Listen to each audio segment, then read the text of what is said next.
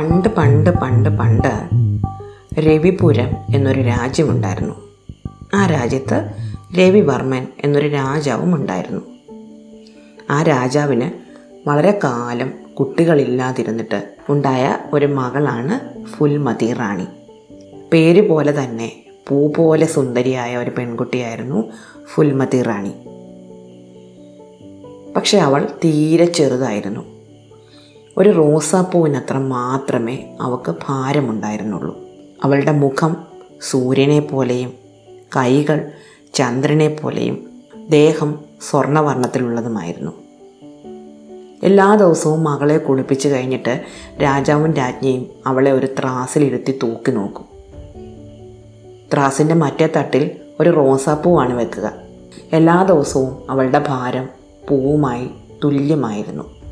മകൾ ഇത്ര ചെറുതായതിനാൽ അച്ഛനും അമ്മയ്ക്കും കുറച്ച് വിഷമമൊക്കെ ഉണ്ടായിരുന്നു. ഇവൾക്ക് പറ്റിയ ഒരു വരനെ എവിടുന്ന് കിട്ടും? രാജാവ് ഒരു വിളംബരം പുറപ്പെടുവിച്ചു. പൂവിനോളം തന്നെ ഭാരം വരുന്ന ഒരു വരനെ തന്റെ മകൾക്ക് കൊണ്ടുതരുന്ന ആൾക്ക് പതിനായിരം സ്വർണ നാണയം കൊടുക്കും എന്നായിരുന്നു ആ വിളംബരം.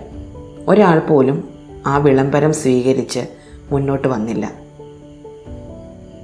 ഫുൽമതി റാണി കൊട്ടാരത്തിൽ രാജാവിന്റെയും രാജ്ഞിയുടെയും ഓമനയായി വളർന്നു വന്നു. കുറച്ച് ദൂരെ മാറി ചന്ദ്രപുരം എന്നൊരു രാജ്യമുണ്ടായിരുന്നു. ആ ചന്ദ്രപുരത്തെ രാജാവിന് ഒരു മകനുണ്ടായിരുന്നു പുഷ്പകുമാരൻ. പുഷ്പകുമാരനും ഒരു പൂവിനോളം മാത്രമേ ഭാരമുണ്ടായിരുന്നുള്ളൂ. ഒരു റോസാപ്പൂവിനോളം മാത്രം ഭാരം. പുഷ്പകുമാരന്റെ അച്ഛൻ ഫുൽമതി റാണിയെപ്പറ്റി അറിഞ്ഞു. ഫുൽമതി റാണി തന്റെ മകന് പറ്റിയ വധുവായിരിക്കും എന്ന് അദ്ദേഹത്തിന് തോന്നി. അതുകൊണ്ട് അദ്ദേഹം മകനെയും കൂട്ടി രവിപുരത്തേക്ക് പോയി. വിവാഹം ആലോചിച്ചു. രവിവർമ്മ മഹാരാജാവ് പുഷ്പകുമാരനെ ഒരു ത്രാസിലിരുത്തി മറ്റേ തട്ടിൽ പൂ വെച്ച് നോക്കി. അതേ ഭാരം അദ്ദേഹത്തിന് സന്തോഷമായി. തങ്ങളുടെ മക്കളെ തമ്മിൽ വിവാഹം കഴിപ്പിക്കാൻ രണ്ട് രാജാക്കന്മാരും ചേർന്ന് ഒരു ഉടമ്പടി ഉണ്ടാക്കി. വിവാഹം വളരെ കേമമായിട്ട് നടന്നു. ഒരുപാട് ആൾക്കാർ ക്ഷണിക്കപ്പെട്ടവരായിട്ടുണ്ടായിരുന്നു. എല്ലാവരും വന്ന് വിവാഹം കണ്ടു. സന്തോഷമായി പിരിഞ്ഞുപോയി അന്നത്തെ രീതി അനുസരിച്ച് ഒരു വർഷം പുഷ്പകുമാരൻ ഫുൽമതി റാണിയുടെ കൊട്ടാരത്തിലാണ് താമസിച്ചത്. ചന്ദ്രപുരത്തെ രാജാവ് തിരിച്ചുപോയി. തിരിച്ചു പോകാൻ നേരം അദ്ദേഹം തന്റെ മകനോട് പറഞ്ഞു മകനെ നീ തീരെ ചെറുതാണ്.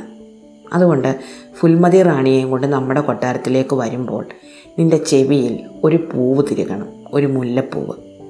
അത് നീ മറന്നു പോകരുത്. ആ മുല്ലപ്പൂവ് നിന്നെ ആപത്തുകളിൽ നിന്ന് രക്ഷപ്പെടുത്തിക്കൊള്ളും. പക്ഷെ ഒരു വർഷത്തിന് ശേഷം തന്റെ ഭാര്യയെയും കൊണ്ട് ചന്ദ്രപുരത്തേക്ക് മടങ്ങിയ പുഷ്പകുമാരൻ ചെവിയിൽ മുല്ലപ്പൂവ് വെക്കാൻ മറന്നുപോയി.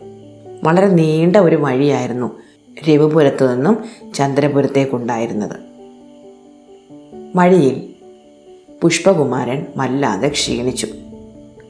അപ്പോൾ പുഷ്പകുമാരൻ ഫുൽമതി റാണിയോട് കുറച്ചു നേരം വഴിയരികിലിരുന്ന് വിശ്രമിച്ചിട്ട് പോകാം എന്ന് പറഞ്ഞു. ഫുൽമതി റാണി സമ്മതിച്ചു. തേരിൽ നിന്നിറങ്ങിയ പുഷ്പകുമാരനും ഫുൽമതി റാണിയും വഴിയരികിൽ ഒരു മരച്ചുവട്ടിൽ ചെന്ന് നിന്നു. ഫുൽമതി റാണി അവിടെ ഇരുന്നു പുഷ്പകുമാരൻ ഫുൽമതി റാണിയുടെ മടിയിൽ തലവെച്ച് കുറച്ചു നേരം കിടന്ന് ഉറങ്ങി. തേരാളികളും മറ്റ് അകമ്പടിക്ക് വന്ന ആൾക്കാരെല്ലാം തേരിനടുത്ത് തന്നെ ഇരിക്കുകയായിരുന്നു. ഈ സമയത്ത് ഫുൽമതി റാണിക്ക് വല്ലാതെ ദാഹിച്ചു. അതികലശലായ ദാഹം. എവിടെ നിന്നെങ്കിലും കുറച്ച് വെള്ളം കിട്ടിയാൽ നന്നായിരുന്നുവെന്ന് ഫുൽമതി റാണിക്ക് തോന്നി. അങ്ങനെ നോക്കുമ്പോഴുണ്ട് തലയിൽ കുടവും വെച്ചുകൊണ്ട് ഒരു സ്ത്രീ വരുന്നു. ആ സ്ത്രീ യഥാർത്ഥത്തിൽ ഒരു മന്ത്രവാദിനിയായിരുന്നു. എങ്ങനെയെങ്കിലും മനുഷ്യരുടെ കൂട്ടത്തിൽ കടന്ന് അവർക്കൊപ്പം ജീവിക്കാൻ തക്കം പാർത്ത് നടക്കുന്ന ഒരു മന്ത്രവാദിനിയായിരുന്നു അത്. അതുകൊണ്ടാണ് അവർ കുടവുമായി ആ വഴി വന്നത്. അവർ വരുന്നത് കണ്ട ഫുൽമതി റാണി അവരോട് ചോദിച്ചു എനിക്കിത്തിരി വെള്ളം തരാമോ? അവർ പറഞ്ഞു ഇല്ല ഇല്ല. നിനക്ക് തരാനുള്ള വെള്ളമൊന്നും അല്ല ഇത്. നിനക്ക് വേണമെങ്കിൽ ദാ ആ കിണറിനടുത്ത് പോയി കോരി കുടിച്ചോളൂ. ഫുൽമതി റാണി പറഞ്ഞു എന്റെ ഭർത്താവ് എന്റെ മടിയിൽ കിടക്കുന്നത് കാരണം എനിക്ക് ഇവിടുന്ന് എണീക്കാൻ നിർവാഹമില്ല. മാത്രമല്ല ഞാൻ തീരെ ചെറുതുമാണ്. എനിക്ക് കിണറ്റിൽ നിന്ന് വെള്ളം കോരാൻ പറ്റില്ല. അപ്പോൾ ആ സ്ത്രീ പറഞ്ഞു ആ കിണറിനടുത്ത് ചെന്നാൽ കുടത്തിൽ നിറച്ചതിന് ശേഷം തൊട്ടിയിൽ ബാക്കി വന്ന വെള്ളം ഞാനവിടെ വെച്ചിട്ടുണ്ട്. വേണമെങ്കിൽ നീ അത് പോയി കുടിച്ചോളൂ. ഇത് കേട്ട ഫുൽമതി റാണി തന്റെ മടിയിൽ കിടന്നുറങ്ങുകയായിരുന്ന പുഷ്പകുമാരന്റെ തല മെല്ലെ എടുത്ത് തറയിൽ വെച്ചിട്ട് കിണറിനടുത്തേക്ക് നടന്നു. അതൊരു വലിയ തൊട്ടിയായിരുന്നു. ഫുൽമതി റാണി തൊട്ടിക്കടുത്ത് ചെന്നു. തൊട്ടിയിലേക്ക് എത്തി നോക്കി വെള്ളമുണ്ടോ എന്നറിയാൻ. പിന്നാലെ വന്ന മന്ത്രവാദിനി പിടിച്ചൊരു തള്ളു വെച്ചു കൊടുത്തു. ഫുൽമതി റാണി ആ തൊട്ടിയിലെ വെള്ളത്തിൽ വീണ് മരിച്ചുപോയി. മന്ത്രവാദിനി പുഷ്പകുമാരന്റെ അടുത്ത് ചെന്ന് അയാളെ തട്ടി വിളിച്ചു എന്നിട്ട് ചോദിച്ചു നിങ്ങൾ ആരാണ്? എന്തിനാണ് ഇവിടെ കിടന്നുറങ്ങുന്നത് പുഷ്പകുമാരൻ പറഞ്ഞു ഞാൻ ചന്ദ്രപുരത്തെ രാജകുമാരനാണ്. എന്റെ ഭാര്യ ഫുൽമതിറാണ് ഇവിടെ ഉണ്ടായിരുന്നല്ലോ അവൾ എവിടെ പോയി? മന്ത്രവാദിനി പറഞ്ഞു ഞാൻ ആരെയും കണ്ടില്ല. ഞാൻ വെള്ളം കോരാൻ പോയിട്ട് വരുന്ന വഴി നിങ്ങളെ ഇവിടെ കണ്ട് ആരാണെന്ന് അറിയാൻ വിളിച്ചതാണ്. പുഷ്പകുമാരനും കൂട്ടാളികളും ഫുൽമതി റാണി അന്വേഷിച്ച് അവിടെ മെല്ലാം നടന്നു. അവിടെ എങ്ങും കണ്ടില്ല. അപ്പോൾ തൊട്ടിക്കുള്ളിൽ കുറേ പൂക്കൾ കിടക്കുന്നത് കണ്ടു. മനോഹരങ്ങളായ കുറച്ച് പൂക്കൾ. അവയ്ക്ക് ഫുൽമതി റാണിയുടെ ഗന്ധമുണ്ടായിരുന്നു. അവ കണ്ട പുഷ്പകുമാരന് തന്റെ ഭാര്യയ്ക്ക് എന്തോ അപകടം പറ്റി എന്ന് മനസ്സിലായി. ആ പൂക്കളും എടുത്തുകൊണ്ട് അദ്ദേഹം ചന്ദ്രപുരത്തേക്ക് തിരിച്ചുപോയി. മുറിക്കുള്ളിൽ കയറി വാതിലടച്ചു. പുറത്തേക്ക് വന്നതേയില്ല. രാജാവും രാജ്ഞിയും ആകെ വിഷമിച്ചു. അവർ ഒരു മന്ത്രവാദിയെ വിളിച്ചുകൊണ്ട് വന്നു. മന്ത്രവാദി പറഞ്ഞു പുൽമതി റാണി മരിച്ചുപോയി. പക്ഷെ ജീവൻ ആ പൂക്കളിലുണ്ട്. ഒരു പ്രത്യേക പൂജ നടത്തിയാൽ ഫുൽമതി റാണി തിരിച്ചു വരും. ഇത് കേട്ട രാജാവും രാജ്ഞിയും രാജകുമാരനും ആ പുഷ്പങ്ങളുമായി മന്ത്രവാദിക്കൊപ്പം ചെന്ന് പൂജ നടത്തി. അങ്ങനെ ഫുൽമതി റാണി വീണ്ടും ജീവിച്ചു. എന്നാൽ രാജകുമാരന്റെയും കൂട്ടാളികളുടെയും ഒപ്പം പുൽമതി റാണിയെ അന്വേഷിക്കാൻ എന്ന ഭാവേന മന്ത്രവാദിനി ആദ്യം മുതലേ കൂടെ ഉണ്ടായിരുന്നു. ആ മന്ത്രവാദിനി കൊട്ടാരത്തിൽ അവർക്കൊപ്പം കയറിക്കൂടിയിരുന്നു. പുൽമതി റാണി തിരിച്ചു വന്നതോടെ അവളെ എങ്ങനെയെങ്കിലും വകവരുത്തണമെന്നും പകരം രാജകുമാരന്റെ ഭാര്യയായി തീരണമെന്നും മന്ത്രവാദിനി നിശ്ചയിച്ചു. അങ്ങനെയിരിക്കെ ഒരിക്കൽ തോട്ടത്തിൽ വെറുതെ ഉലാത്തിക്കൊണ്ടിരുന്ന പുൽമതി റാണിയെ മന്ത്രവാദിനി വിളിച്ചുകൊണ്ടുപോയി. ഒരു പ്രത്യേക കാര്യം കാണിച്ചു തരാം എന്ന് പറഞ്ഞാണ് കൊണ്ടുപോയത്. പോകുന്ന വഴിക്ക് പുൽമതി റാണിയെ അവർ ഒരു കുഴിയിൽ തള്ളിയിട്ടു. ആ കുഴിയിൽ കുറേ ചപ്പ് ചവറുകളും വിറക് കഷ്ണങ്ങളും നേരത്തെ അവർ കൂട്ടിയിട്ടിരുന്നു. പുൽമതി റാണി വീണതും അവരത് കത്തിച്ചു കളഞ്ഞു. ആ തീയിൽ കിടന്ന് പുൽമതി റാണി വെന്തു മരിച്ചു. പുൽമതി റാണിയെ കാണാതായ പുഷ്പകുമാരൻ അന്വേഷിച്ചിറങ്ങി. എന്നാൽ ഇത്തവണയും ചാരക്കുഴിയിൽ കത്താതെ വാടാതെ കുറച്ച് പൂക്കൾ കിടക്കുന്ന അയാൾ കണ്ടു. അത് തന്റെ ഭാര്യയാണെന്ന് മനസ്സിലാക്കിയ പുഷ്പകുമാരൻ ആ പൂക്കൾ എടുത്തുകൊണ്ട് മന്ത്രവാദിയുടെ അടുത്ത് പോയി. വീണ്ടും മന്ത്രങ്ങൾ ചെയ്തു. അവളെ ജീവിപ്പിച്ചു ആകെ ഭയന്നുപോയ മന്ത്രവാദിനി ഇത്തവണ മറ്റൊരു വേഷത്തിൽ വീണ്ടും കൊട്ടാരത്തിൽ കയറിക്കൂടി.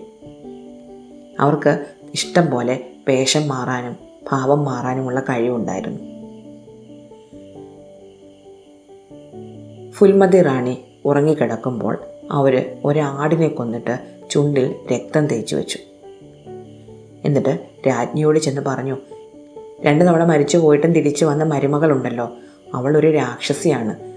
ചെന്ന് നോക്കൂ അവളുടെ ചുണ്ടിൽ രക്തം പറ്റിപ്പിടിച്ചിരിക്കുന്നത് കാണാം. താമസിക്കാതെ നിങ്ങളുടെ മകനെ അവൾ കൊല്ലും. രാജ്ഞി ആകെ പേടിച്ചു പോയി രാജ്ഞി പുൽമതി റാണി ഉറങ്ങുന്നിടത്ത് ചെന്ന് നോക്കി. അപ്പോൾ അവളുടെ ചുണ്ടിൽ രക്തം പറ്റിപ്പിടിച്ചിരിക്കുന്നത് കണ്ടു. ആകെ പേടിച്ചു പോയ രാജ്ഞി തന്റെ മകനോട് വിവരം പറഞ്ഞു. പുഷ്പകുമാരൻ നോക്കുമ്പോൾ നേരാണ്. പുൽമതി റാണിയുടെ ചുണ്ടിൽ രക്തം പറ്റിപ്പിടിച്ചിരിക്കുന്നു. എന്ത് ചെയ്യണമെന്നറിയാതെ അമ്പരന്ന് നിന്ന രാജകുമാരന്റെ കയ്യിൽ ഒരു വാളെടുത്ത് കൊടുത്തിട്ട് മന്ത്രവാദിനി പറഞ്ഞു വേഗം വെട്ടിക്കൊന്നു കളയും ഈ രാക്ഷസിയെ. മറ്റൊന്നും ആലോചിക്കാതെ രാജകുമാരൻ അത് അനുസരിക്കുകയും ചെയ്തു. അങ്ങനെ മൂന്നാമതും ഫുൽമതി റാണി മരിച്ചു. ഇത്തവണ ഫുൽമതി റാണിയുടെ മൃതദേഹം അവർ യഥോചിതം സംസ്കരിക്കുകയും ചെയ്തു. എന്നാൽ ഫുൽമതി റാണി വീണ്ടും ജീവിച്ചു. ഇത്തവണ അവളൊരു തടാകമായിട്ടാണ് പുനർജനിച്ചത്. മനോഹരമായൊരു തടാകം. ആ തടാകത്തിന്റെ നാല് വശവും ഓരോ ഗോപുരങ്ങളുണ്ടായിരുന്നു. തടാകത്തിന് നടുക്ക് ഒരു ചെറിയ ദ്വീപും അതിൽ മനോഹരമായ ഒരു ചെറിയ കൽമണ്ഡപവും. ആ തടാകത്തിൽ നിറയെ താമരകളുണ്ടായിരുന്നു. അതിലെപ്പോഴും അരയന്നങ്ങൾ നീന്തി കളിച്ചു. അത്ര മനോഹരമായ ഒരു തടാകം എങ്ങും ആരും കണ്ടിട്ടുണ്ടായിരുന്നില്ല. ചന്ദ്രപുരത്തു നിന്ന് രവിപുരത്തേക്ക് പോകുന്ന വഴിയുടെ അരികിലായിരുന്നു ഈ തടാകം. ഫുൽമതി റാണി മരിച്ചതോടെ ചന്ദ്രകുമാരൻ ഒറ്റയ്ക്കായി. അയാളെ സന്തോഷിപ്പിക്കാൻ രാജാവും രാജ്ഞിയും ആവുന്നത്ര ശ്രമിച്ചെങ്കിലും നടന്നില്ല. മന്ത്രവാദിനിയാണെങ്കിൽ ഫുൽമതി റാണിയെപ്പോലെ ഒരു ചെറിയ പെൺകുട്ടിയായി വേഷം മാറി അദ്ദേഹത്തിനോട് കൂട്ടുകൂടാൻ ആവുന്നത്ര ശ്രമിച്ചു. പക്ഷേ ഫുൽമതി റാണിയെ മറക്കാൻ പുഷ്പകുമാരന് പറ്റിയതേയില്ല. അങ്ങനെയിരിക്കെ ഒരിക്കൽ പുഷ്പകുമാരൻ ഒറ്റയ്ക്ക് ഒന്ന് നടക്കാൻ പോയി. നടക്കാൻ പോയ അദ്ദേഹത്തിന് വഴിതെറ്റി. വഴിതെറ്റി അദ്ദേഹം മനോഹരമായ തടാകത്തിനടുത്തെത്തി. തടാകത്തിന് നടുക്കത്തെ കൽമണ്ഡപത്തിലേക്ക് പോകാൻ അദ്ദേഹം ആഗ്രഹിച്ചു. തടാകത്തിലെ താമരകളിൽ ഒന്നിൽ നിന്നൊന്നിലേക്ക് നടന്ന് അദ്ദേഹം ആ കൽമണ്ഡപത്തിലെത്തി. അവിടെ ഇരുന്നപ്പോൾ അദ്ദേഹത്തിന് വല്ലാത്ത സമാധാനം തോന്നി സന്തോഷവും. അങ്ങനെ ഇരുന്ന് അദ്ദേഹം ഉറങ്ങിപ്പോയി. ഉണരുമ്പോൾ രാത്രിയായി. നല്ല നിലാവുണ്ട്. കൽമണ്ഡപത്തിന് മുകളിൽ കുറച്ച് പക്ഷികൾ ചേക്കേറിയിട്ടുണ്ട്. ആ പക്ഷികൾ തമ്മിൽ സംസാരിക്കുന്നത് രാജകുമാരൻ കേട്ടു. അവർ ഫുൽമതി റാണിയെ പറ്റിയാണ് സംസാരിച്ചുകൊണ്ടിരുന്നത്. ഈ തടാകം ഫുൽമതി റാണിയാണ് എന്നവർ പറഞ്ഞു. ഫുൽമതി റാണി മൂന്ന് തവണ മന്ത്രവാദിയുടെ ചതിയിൽപ്പെട്ട് മരിച്ചതും അവർ പറഞ്ഞു. മന്ത്രവാദിനിയാണ് കൊട്ടാരത്തിൽ ഇപ്പോൾ ചെറിയ പെൺകുട്ടിയായി വേഷം മാറി നടക്കുന്നത് എന്നും അവർ പറഞ്ഞു. പക്ഷികളുടെ സംസാരത്തിൽ നിന്ന് സത്യമെല്ലാം മനസ്സിലാക്കിയ പാവം പുഷ്പകുമാരൻ അവിടെ കിടന്ന് കരയാൻ തുടങ്ങി. അപ്പോൾ പക്ഷികൾ പറഞ്ഞു അദ്ദേഹം മാപ്പ് അപേക്ഷിച്ചുകൊണ്ട് ഈ തടാകത്തിന് ആയിരം തവണ വലം വെച്ചാൽ അവൾ തിരിച്ചു വരും. ഇത് കേട്ട പുഷ്പകുമാരൻ അപ്പോൾ തന്നെ ഉറക്ക നിലവിളിച്ചുകൊണ്ട് അവളോട് മാപ്പ് അപേക്ഷിച്ചുകൊണ്ട് ആ തടാകത്തിന് ചുറ്റും നടക്കാൻ തുടങ്ങി. ആയിരത്തൊന്ന് തവണ നടന്നതും പുൽമതി റാണി വീണ്ടും ജീവിച്ചു വന്നു. അവരൊരുമിച്ച് തങ്ങളുടെ കൊട്ടാരത്തിലേക്ക് തിരിച്ചുപോയി. ചെന്നതും രാജകുമാരൻ വാളെടുത്ത് മന്ത്രവാദിനിയെ വെട്ടിനുറുക്കി തീയിലെറിഞ്ഞു.